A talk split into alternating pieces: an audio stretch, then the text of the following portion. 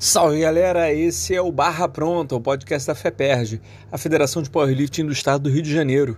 Eu sou o seu tesoureiro Daniel Runkel e hoje a gente vai ouvir a quinta parte do, da entrevista do presidente André Gente com o treinador José Cassidori Júnior. Eles finalmente vão entrar no tópico de conceitos e, né, e aplicação de, de, dos princípios de periodização, das confusões que se fazem, né? Eles estão agora entrando no assunto sobre os problemas das resenhas e traduções, das leituras indiretas. Esse podcast, esse episódio, que é o nosso 15 no caso, é o maior da entrevista até agora, vai ser o maior bloco, vai passar vai chegar quase a meia hora. E acredite se quiser, ainda tem muito mais coisa que vai ficar para episódios futuros numa segunda parte assim em geral, né? Mas essa quinta parte dessa primeira etapa tá, tá coroando aí bem a entrevista, acho que vocês vão gostar bastante. E aí o relato que a gente fez, eu e é, o presidente, a gente fez a, a graduação juntos, né? E depois que a gente ouviu a entrevista inteira, a gente falou, caramba, cara, isso dava mais de 100 créditos, com certeza. Então, você que está na faculdade, não perde a oportunidade, repasse para seus colegas, destrincha, tem muita coisa boa e tem muita pérola. Valeu! Tem confusão também na tradução, tem pessoas que dizem também que a tradução às vezes não foi ideal de alguns materiais, é por isso que é, é, é melhor saber a língua, né? Uhum. Que aí você tem garantido que você está absorvendo ali, porque a tradução pode se perder uma coisa ou outra. E, pô, assim, muitas ideias passaram aqui na cabeça tudo isso que você falou da periodização.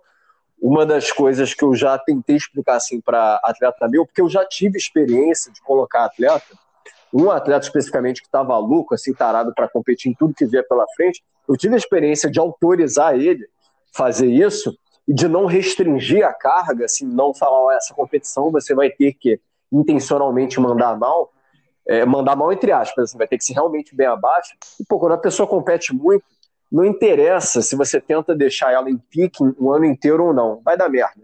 Se não for uma lesão, vai ser um desempenho abaixo do ideal. Não tem como fugir é, não tem como fugir disso. Então, podem ter até algumas pessoas. O pior é que eu, quando me falaram isso, que tinha gente criticando a periodização, no meu Instagram não tinha ninguém que que criticasse. Eu falei, porra, eu duvido. Só que aí quando eu perguntei, pô, quem é que critica? Aí foram me passar, eram vários perfis, vários, não era só um, era mais uma pessoa criticando. Eu falei, caralho, não é possível. Porque, assim, não é porque você tá com a cortina fechada, com a janela fechada, que o sol não nasceu entendeu? A pessoa pode estar se escondendo ali da verdade, mas isso não, não afeta o fato de que a periodização é necessária, porque, como você disse, existe algo biológico que está acontecendo ali que é constante, tem certas leis ali que a gente não consegue manipular, a gente não é robô para ter performance máxima o ano inteiro quer queira, quer não. Ah, quero ter performance máxima o ano inteiro. Não tem problema, seu corpo vai autorregular para baixo. É, você vai ficar, no, você vai ficar 90% do máximo sempre. Não tem problema, 90, no final 95. pegar o... Nunca mais do que isso. Exato. Exa... Exatamente, quem treina no isso. máximo o ano inteiro, na verdade não treinou no máximo nunca. tá treinando, você poderia até argumentar que tá treinando no mínimo o ano inteiro e por aí vai. Porque se tá estável o ano inteiro, porra, então tu não tá no teu máximo, já virou tipo rotina, é uma coisa assim, ah, fui escovar o dente, essa daqui é minha performance. Entendeu? É mais ou menos nessa linha. Eu expliquei, tentei explicar já para alguns. É, é, periodização é complexa, né? Tentando explicar de um modo mais simples possível para alguns atletas, eu usei. É, o, eu falei o seguinte: olha, imagina as estações do ano: verão, inverno. É a mesma coisa que acontece com o corpo. Tem momentos que é favorável para produção para produção, uhum. tem momento que é favorável para você plantar, tem momento que você tem que colher, tem momento que você tem que se resguardar e economizar Perfeito. energia. É a mesma coisa que acontece com Perfeito. o corpo. Não tem como fugir. Viu? E, e, e, deixa, eu te, deixa eu te falar só mais uma coisinha também, que você citou é, sobre o... traduções mal feitas. Você sabe que eu tenho um, um livro do Verkhochansky, que é assim, é, uma, é um livro clássico do Verkhochansky, que foi é, publicado se eu não me engano, em 1977. Se eu não me engano, o nome do livro é Preparação de Força Especial no Esporte. é, que, que ele está guardado ali no instante, porque eu li faz muito tempo. Muito tempo não, né? Li em 2014. Só que esse material, ele é clássico. Ele foi republicado em 2011. E aí, no prefácio do, do livro, a filha do Verkhochansky, tá? às vezes você vê eu falando Verkhochansky, tá? que é a, é a pronúncia do nome em russo. A filha dele, ela escreve nesse prefácio que quando houveram as primeiras traduções do material do Verkhochansky, chegou na, nos Estados Unidos muito mal traduzido. Ela comenta isso, não, não é eu que estou falando. A filha do Verkhochansky escreve no prefácio do livro dele que as primeiras traduções foram muito mal traduzidas. E por isso, de início, é, principalmente os autores americanos entenderam muito mal a visão do Verkhochansky. Só que se você olhar hoje, né? Porque já é, depois o Verkhochansky fez traduções para o inglês boas, né? Acho que eles mesmos escreveram em inglês já, quando ele estava na Itália junto com a filha dele. É, e aí o que acontece? Se você olhar hoje, todo o sistema é, de exercícios, vamos dizer assim, toda a metodologia de treinamento de força especial, que a gente chama, se você olhar nos esportes nos Estados Unidos, na NFL, no atletismo, cara, é tudo conceito que quem deu início, quem deu start foi o professor Verkhochansky. Toda vez, sabe quando às vezes você está olhando ali o, o, Facebook, o YouTube, ou mesmo o Instagram, e aparece assim uma publicação de atletas de futebol americano, daí aparece os caras fazendo agachamento com peso livre, daí solta, sai correndo em velocidade, daí faz salto profundo na caixa, faz mudança de direção, coordena e sai rápido, sai arrastando trenó, sai arrastando pneu, sai arrastando paraquedas. Tudo isso tudo isso, quem começou a discutir foi o Verkhochansky. Quando ele falava do, do princípio da correspondência dinâmica do exercício especial com a prática esportiva. Então, tudo isso foi ele que elaborou, digamos assim, né? E no início teve uma tradução muito ruim, e depois que as pessoas foram entendendo melhor o material dele. O próprio Zatsiorsky, né, que é um outro pesquisador russo também, formado lá na mesma universidade que eu estudei, quando o Zatsiorsky foi para os Estados Unidos, ele também trouxe muita informação boa, né? Até porque, como ele mora lá, ele fala inglês perfeitamente, digamos assim, né? É, não sei a nível de sotaque, mas com certeza ele sabe bem língua inglesa. Então, o Zatsiorsky trouxe muita inovação também, se você parar para pensar. Só que, de início, houve muita confusão. E, às vezes, uh, tem conceitos que se criam que eles meio que demoram para ser quebrados, sabe? É igual essa questão da periodização. Por exemplo, outro dia eu estava acompanhando uma live de um professor e o professor estava criticando a periodização. E o cara falou assim: é, porque a gente tem que tirar da cabeça dos treinadores esse negócio clássico de força para hipertrofia primeiro, depois força máxima e depois força explosiva, né? E eu olhei aquilo e falei assim, nossa, eu não entendo como que o autor chama aquilo de teoria clássica. Entende? Porque se a teoria clássica está associada um material russo, aquilo nunca esteve escrito em nenhum livro russo. Entendeu? Eu tenho todas as publicações do Matveev, eu tenho todas as publicações do Verkhochansky, todas do Platonov. aquilo lá não está escrito em lugar nenhum. Agora, o cara, igual eu falei, ele vai lá e, e cita um material de um autor americano que começou a estudar periodização depois dos anos 90, e faz a crítica ali, baseado no material do americano, para criticar a teoria clássica, que no caso vem, é, provém da União Soviética e da Rússia, não faz sentido. Se a gente pegar, por exemplo, o, o material do, do Fleck Kramer, você vê, o material do Fleck Kramer, que ele fala sobre periodização ondulatória. Logo no começo do livro, ele escreve o seguinte: ah, é, é meio que amplamente conhecido que a periodização foi inventada na Rússia. No entanto, isso é mentira, porque desde os anos 40 tem registros de atletas americanos treinando de forma organizada e periodizada. Deu falo, a viagem dos caras. Periodização existe desde a Grécia Antiga. 700 antes de Cristo já tinha periodização. Se você enxergar a periodização como simples divisão do processo de treinamento com objetivos pré-estabelecidos. Por exemplo, o que, que o pessoal entende por periodização? Vou dividir o meu treinamento em períodos. Eu tenho um semestre. Vou dividir em seis meses, vou chamar esses meses de mesociclo e vou decidir o que vou fazer. Vou planejar no primeiro mês vou trabalhar resistência aeróbia, no segundo mês vou trabalhar a resistência de força, no terceiro mês vou trabalhar hipertrofia máxima, no quarto mês vou trabalhar força máxima, no quinto mês vou trabalhar força explosiva e no sexto mês vou trabalhar velocidade e resistência especial. Ou seja, eu dividi o processo de treinamento em estruturas com objetivos pré-estabelecidos. Isso existe desde a Grécia Antiga desde a Grécia Antiga. 700 antes de Cristo isso já existia.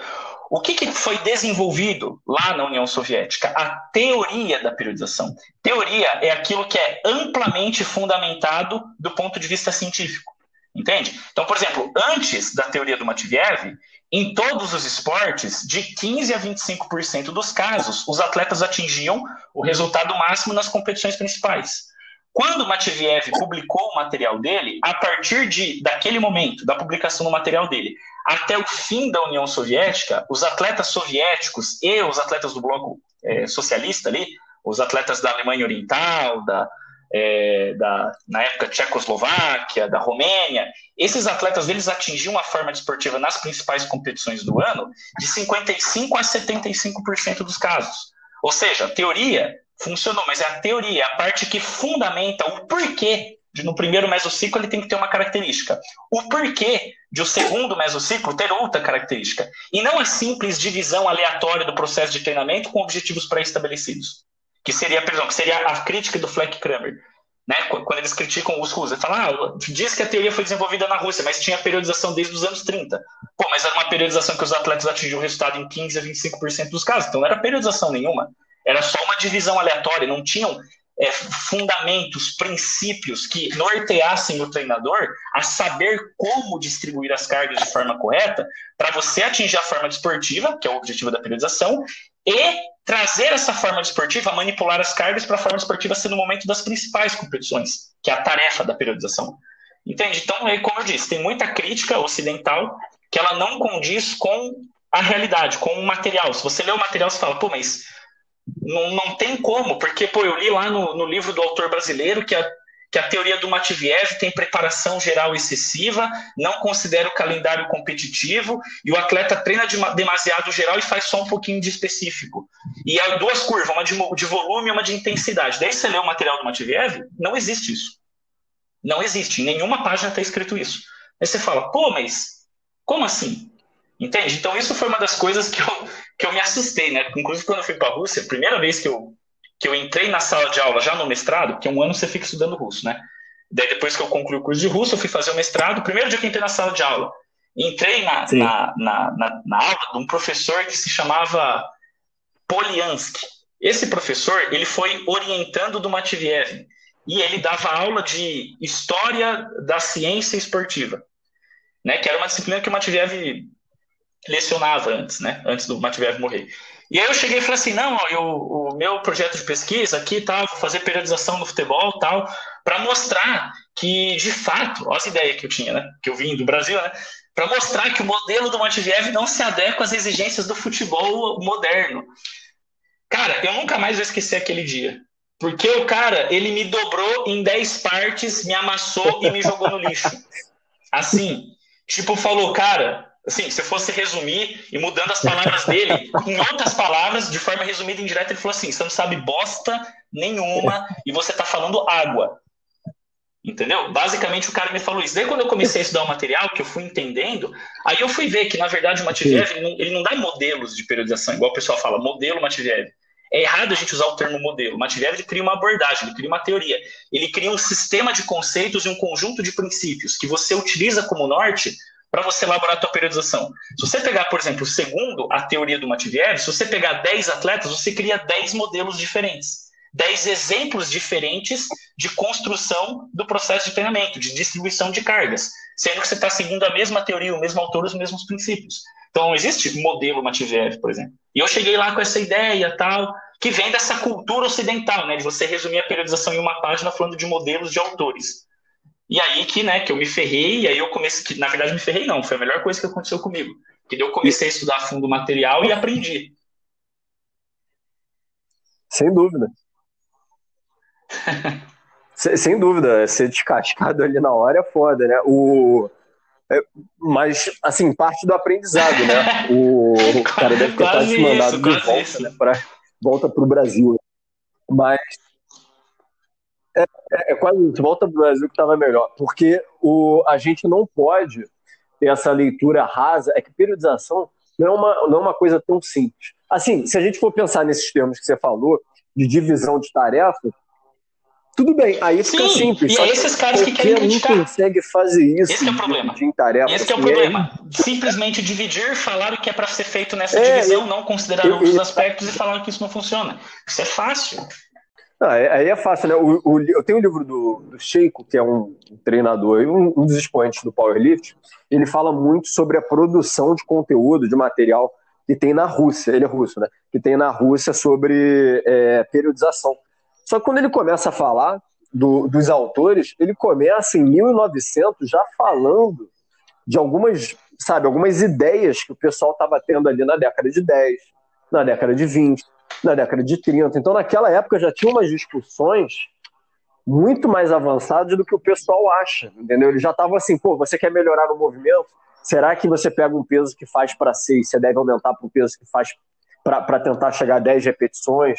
é assim que você vai ficar mais forte. Já tinha uma discussão interessante, mas realmente, ano ali de 1960, 50, década de 50, 60, na União Soviética, que a gente teve a fundamentação realmente da periodização. Porque se for ficar considerando divisão de, de, de, de fase ali, pô, sei lá, deve, deve ter alguma tribo aí, em algum lugar isolado do mundo, que também faz uma divisão de fase no treinamento físico, e nem por isso dá para dizer que vai ter um alto percentual de, de de precisão para alguma modalidade esportiva. É, então tem que separar bem o, o joio do trigo aí. Porque quando a pessoa fala, ah, periodização não funciona, por quê? Ah, porque eu periodizei e não, não, deu, não deu resultado, ou eu conheço pessoas que periodizaram e não deram resultado. Porra, vamos lá. É mais ou menos a mesma coisa que dizer que assim, ó, eu, André, cozinhei. A comida Ficou que não funciona, merda. a receita da então, internet. Então eu vou dizer tá que cozinhar é algo que não, não funciona para a comida ficar. É, exatamente.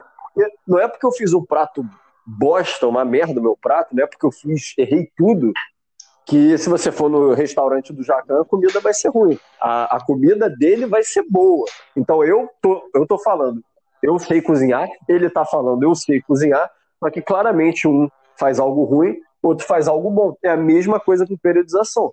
Vai ter pessoa que diz, ah, eu aplico periodização é, tá dizendo não dá tá resultado. Tá, mas de repente tu não sabe aplicar, o problema pode estar com você, porque tem outros. Exatamente, diz que está aplicando, mas será que está aplicando mesmo? E aí, no meio dessa confusão que tem periodização e periodização boa, aí chega alguém e diz que não existe periodização, é, não funciona. Mas é, é igual diz, um, diz uns amigos meu lá de Cianorte, é, é mais uma cidade aqui do Paraná que eu, que eu morei há um tempo atrás. Falar até papagaio fala, cara. Entendeu? Falar até papagaio fala. O cara falar não tem validade nenhuma. É. Entendeu? Quero ver mostrar.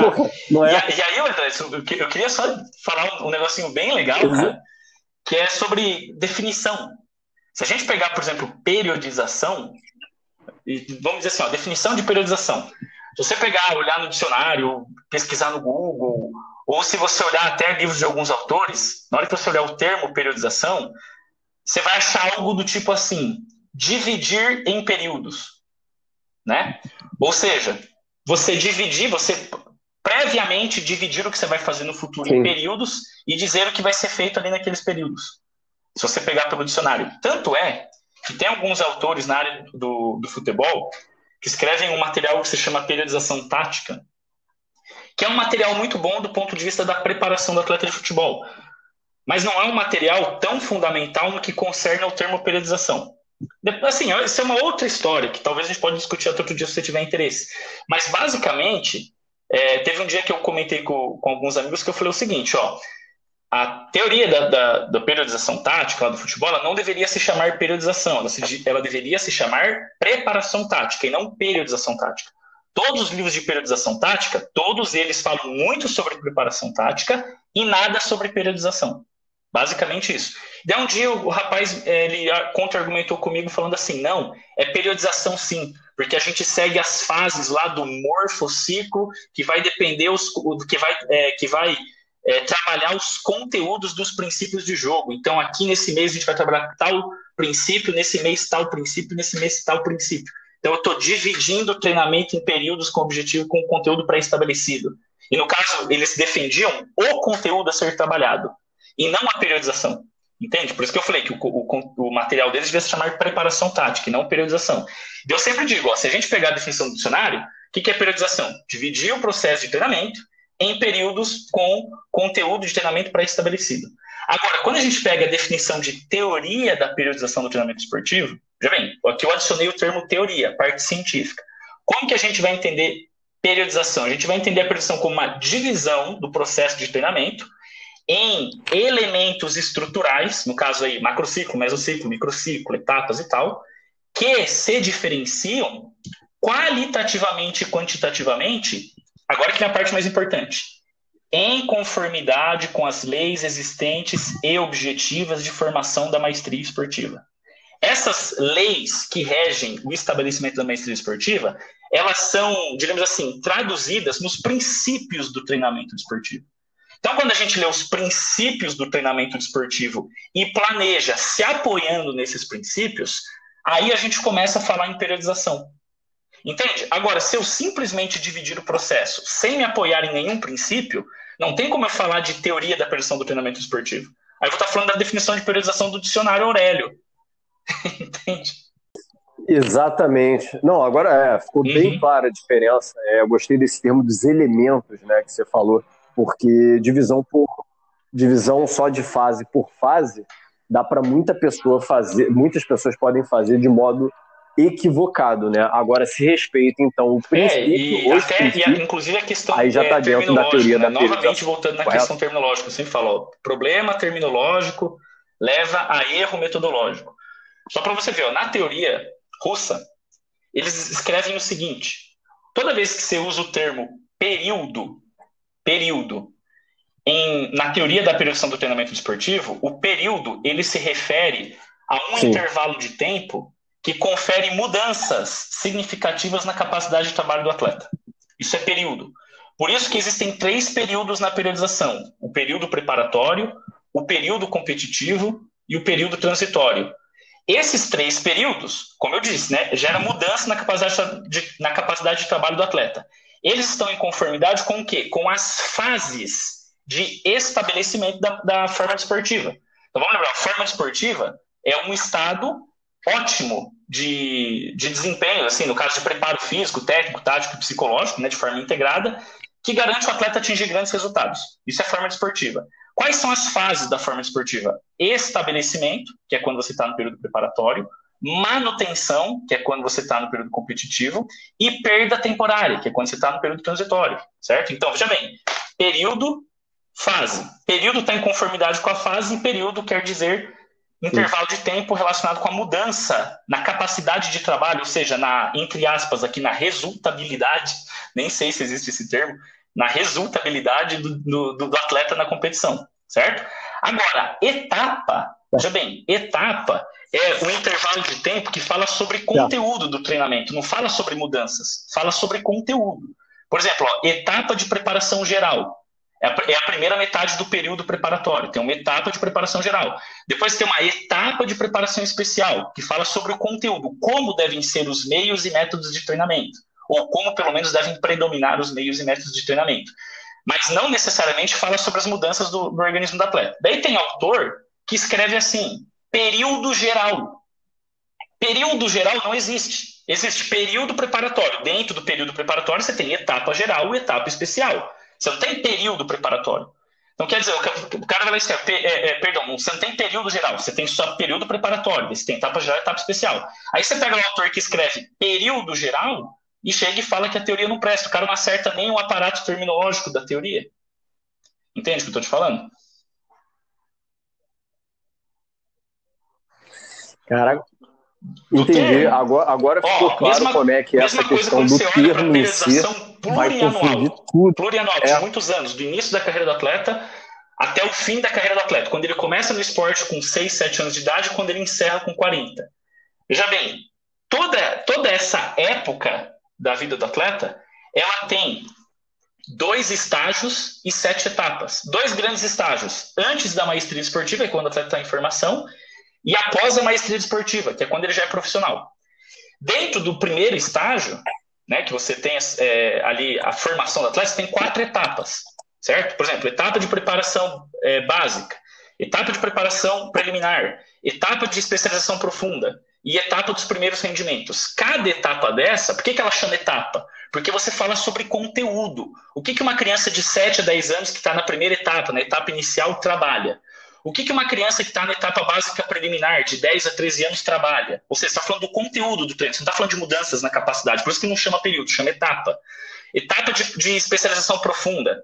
Você fala sobre o conteúdo do treino. Etapa dos primeiros resultados, que é o momento ali que o atleta está na transição de amador para profissional. Você fala sobre conteúdo do treino. Você não fala sobre as mudanças na capacidade de trabalho. Então você tem as etapas.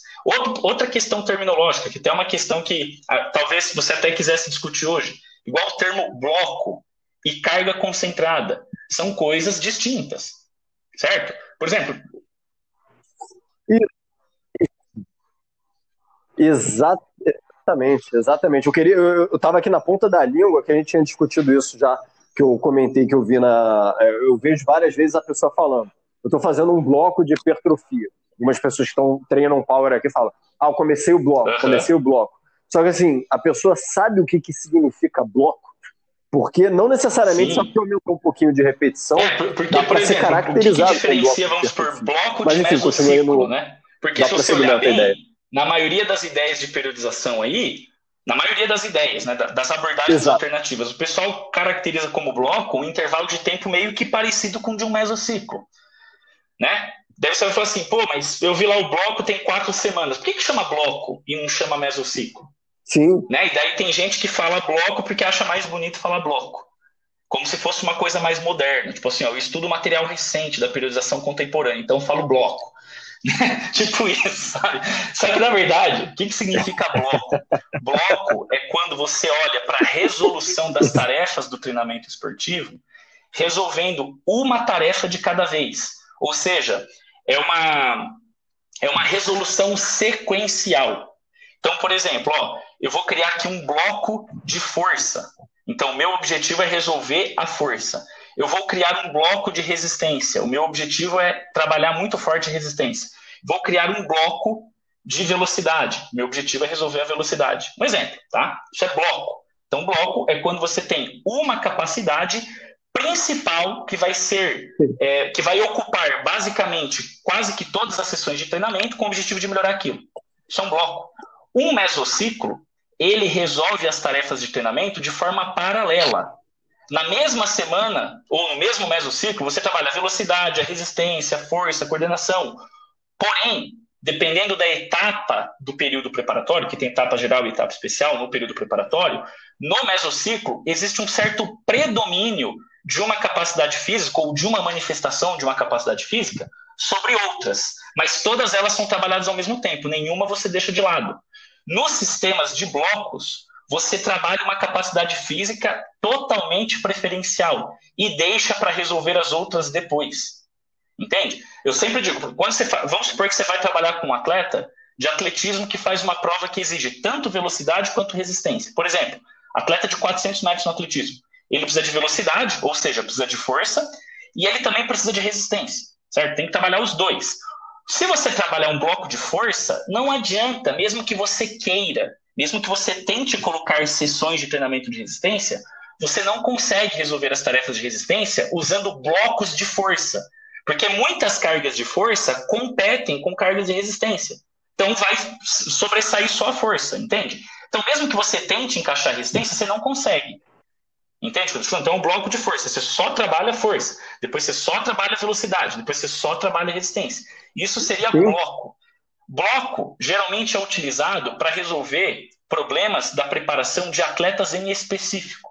Às vezes você tem um atleta que ele é super bem treinado, ele já é um atleta profissional e às vezes ele tem um problema técnico. que ele posiciona deter, um determinado segmento do corpo dele erroneamente em um determinado gesto esportivo. E ele faz aquilo já tem 20 anos e é muito difícil de você corrigir. Às vezes, você pode fazer um bloco de carga para correção da técnica dele, você só trabalha em cima daquilo todo dia. E, de certa forma, deixa um pouco de lado outros componentes do preparo, porque, por exemplo, se você trabalha a força hoje, amanhã você não consegue trabalhar muito bem em cima da técnica, porque você está cansado, o feedback proprioceptivo já fica prejudicado. Entende? Então, às vezes, você tem que estabelecer um bloco. Então, bloco é a resolução de uma única tarefa, certo? Naquele bloco. O sistema de blocos, você resolve as tarefas de forma sequencial. Vamos supor, primeiro força, depois velocidade, depois resistência. Nos mesociclos, a gente trabalha as tarefas de forma paralela com um certo predomínio de uma sobre a outra, mas não de uma forma que esse predomínio atrapalhe o desenvolvimento das outras. Entende? Eu posso fazer um mesociclo que tem ênfase na força, mas eu não tenho tanto trabalho de força ao ponto de eu não conseguir trabalhar resistência ou velocidade. Entende? Ou seja, eu estou desenvolvendo tudo ao mesmo tempo, só que de acordo com as etapas do processo de preparação, com a distância de tempo que ainda falta para a competição principal, eu posso mudar a ênfase. Então aqui eu estou trabalhando com mesociclos e não com blocos, certo? Aqui deu para entender, né? Diferença de bloco e mesociclo. E aí agora vem a diferença. Ficou claro, né? E agora vem a questão da carga concentrada Ficou... e da carga diluída, que são coisas diferentes. Claro. A carga concentrada e a carga diluída fala sobre um conceito que a gente chama de distribuição de cargas. O que, é distribuir cargas? Por exemplo, eu vou planejar a minha periodização, vou montar um microciclo de treinamento, uma semana. E deu olho, tem segunda, terça, quarta, quinta, sexta e sábado. Por exemplo, segunda, sábado eu vou montar uma, um microciclo. E aí, eu vou ver qual esporte que eu vou trabalhar, certo? E dentro desse esporte, eu vou selecionar alguns exercícios que são úteis para aquele esporte, certo? Eu não vou, por exemplo, colocar um jogador de futebol para fazer natação, obviamente. Então, tem que selecionar os exercícios. Cada exercício ele vai entrar numa sessão de treino. E essa sessão, a influência desse exercício sobre o organismo, se chama carga de treino. Então, o que é distribuição de carga? Eu pegar as cargas de treino, ou seja, cada sessão, e colocá-las no lugar certo. Eu estou distribuindo-as no microciclo, no mesociclo, no macrociclo. Isso é distribuição. Aí a distribuição ela pode ser diluída ou ela pode ser concentrada, certo? O que é uma distribuição diluída? é quando eu coloco as sessões de treino de uma forma em que, para uma determinada orientação de carga, eu só vou repetir essa mesma orientação quando eu já estiver recuperado. Vou te dar um exemplo. Pego lá um corredor de 400 metros. Né? Eu sempre gosto de dar esse exemplo, porque o corredor de 400 metros ele precisa meio que de tudo. Ele precisa ter força, velocidade, resistência, flexibilidade, coordenação, precisa de tudo. Ele não tem uma coisa que predomina muito, sabe? Então, por exemplo, coloco lá na segunda-feira para ele uma carga de orientação alática. Eu... Trabalho força Sim.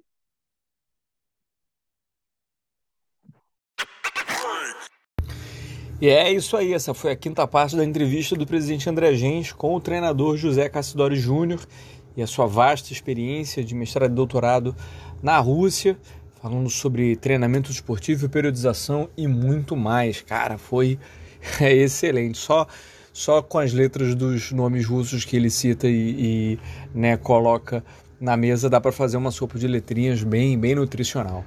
É isso, galera. A gente espera que vocês tenham gostado. Mais adiante tem mais conteúdo para vocês. Fiquem ligados nos próximos episódios. Um abraço. Barra Pronta em breve, vindo com a segunda temporada.